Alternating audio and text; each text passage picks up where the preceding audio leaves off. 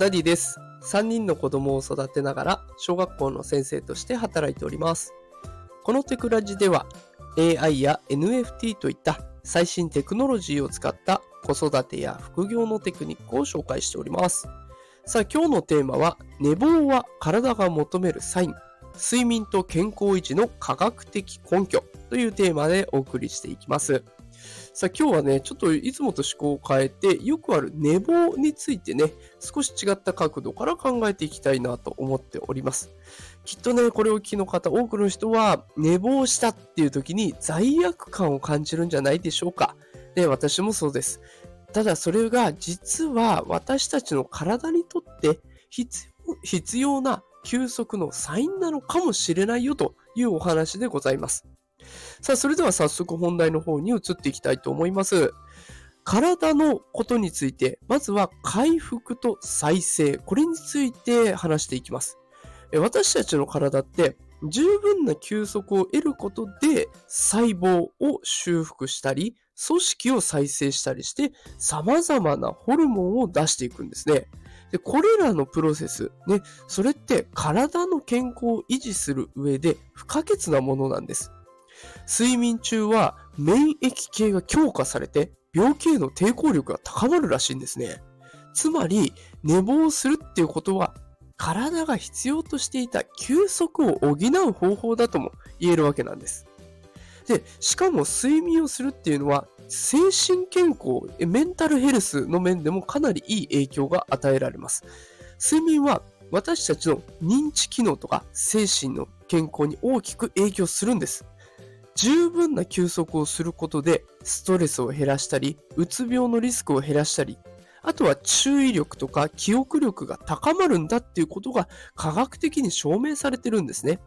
だから、たまにする寝坊は心の健康を維持するための一歩なのかもしれません。ね、でそうやって見ていくと、体への長期的な利点になってくるのがこの寝坊になってくるわけですね。睡眠不足に逆になってしまうと、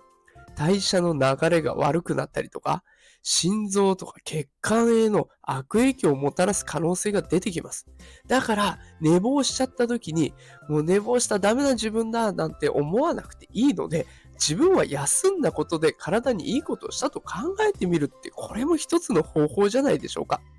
これは長期的に見た時には健康維持に対する投資だと考えることもできますよね。さあ、ということで今日は寝坊についてサクッと紹介させていただきました。でもちろんね、毎日寝坊するのがいいわけじゃありません。だからたまに寝坊したからといって、もうそんな自分が悪い人間なわけじゃなくて、体が休んでほしいって、休んでくれよってお願いしている、えそんな休息なのかもしれません。だから、私たちは休むことの必要性を理解して、体が必要としているサインに耳を傾けていくということが大事になってくるんですね。だからもしね、次寝坊しちゃったら罪悪感を感じるんじゃなくて、自分の体が必要としていた休息を得たと、ポジティブに捉えてみるのはいかがでしょうか。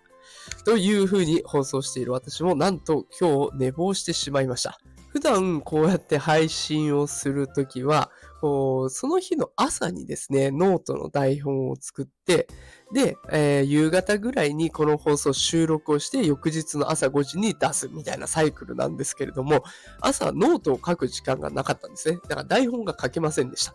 で、いやこれは困ったなと思っていたら、まあ、チャット GPT が今ありますので、チャット GPT にね、今回台本を作るのを手伝ってもらいました。そうしたらね、なんとか夜には台本が完成しまして、その足で、その足というかその勢いでね、収録をしているわけです。だからまあ寝坊したから出せなかったっていうことはもう今はないんです。チャット GPT があれば大丈夫ですから、ちょっとぐらい寝坊してもね、自分を責めるんじゃなくて、まあ、ちょっと休んだから元気になったと前向きに捉えていきましょう。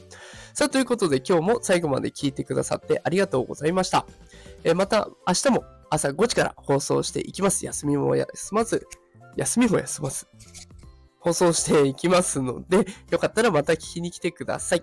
えー、無料でアーカイブも聞けますので、えー、もしお時間合わない方はそちらで聞きに来てくれると嬉しいです。えー、このアカウントね、フォローしてくれるとすごく励みになって嬉しいので、ぜひよろしくお願いします。さあ、それではまた明日お会いできることを楽しみにしております。働くパパ、ママを応援するダディがお送りしました。それではまた明日お会いしましょう。さよなら。